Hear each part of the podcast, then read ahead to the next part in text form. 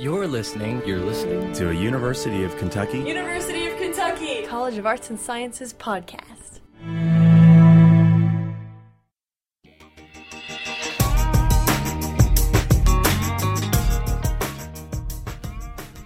Allie Huddleston is a junior majoring in gender and women's studies. Allie is the current co-director of the Outsource, UK's student-run LGBT outreach center, located in the Student Center. In this podcast, Allie discusses what the Outsource does and how interested students can get involved. Does the outsource have like a mission statement or a statement of purpose? We do have a mission statement. I don't know it by heart. it's okay, but you can just give me an idea of like what it seeks to do. It seeks to um, educate and foster a home and respect for diversity and LGBTQQIPA issues. Okay, can you can you unpack that? Acronym? I will. I will. LGBTQQIPA is the acronym for the general queer community. And for those listening who don't quite understand what that word means or think it has a negative connotation, um, it's often used as, a, as, an umbrella term for the uh, sort of gay community as a whole. So we'll break it down.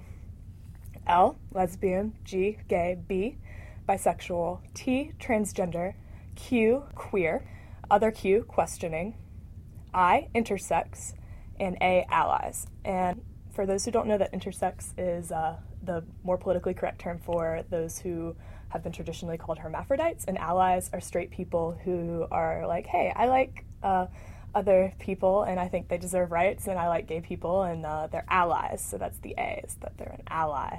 Okay.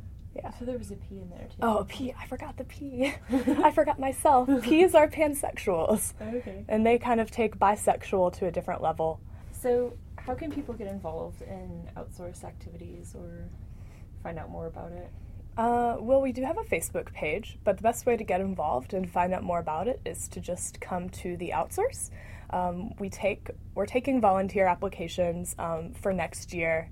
Um, we won't be open over the summer, but um, at the beginning of the year, we'll still be taking volunteer applications. And all you need to do is just, you know, maybe give an hour a week to sit at the desk and, um, you know, make sure that everything is going nice. And if someone comes in to get condoms or something, you address them. But it's a great way to meet people. It's a great way to get involved. You don't have to be super committed, but you know, you can give as much time as you want, and it's a great way to learn about um, a different variety of people than maybe you've ever been acquainted with. Really, we are a space for everyone, but um, especially for those students who really need a safe space to be themselves. Mm-hmm.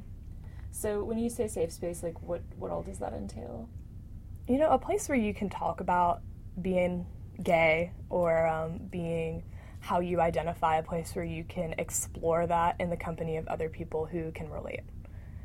And you know, we have had instances in the past where a student was involved in more like she she had an uncomfortable um, interaction with with a professor and needed someone to talk to, and they came here and we hooked her up with counseling center and stuff. But we know she came to the outsource because she knew she would be able to get some kind of help for that specific problem. We don't deal with that very often, but um, you know, we we stand as a place where people can come for things like that. Thanks for listening. Thanks to the College of Arts and Sciences and the Department of Gender and Women's Studies for making this podcast possible.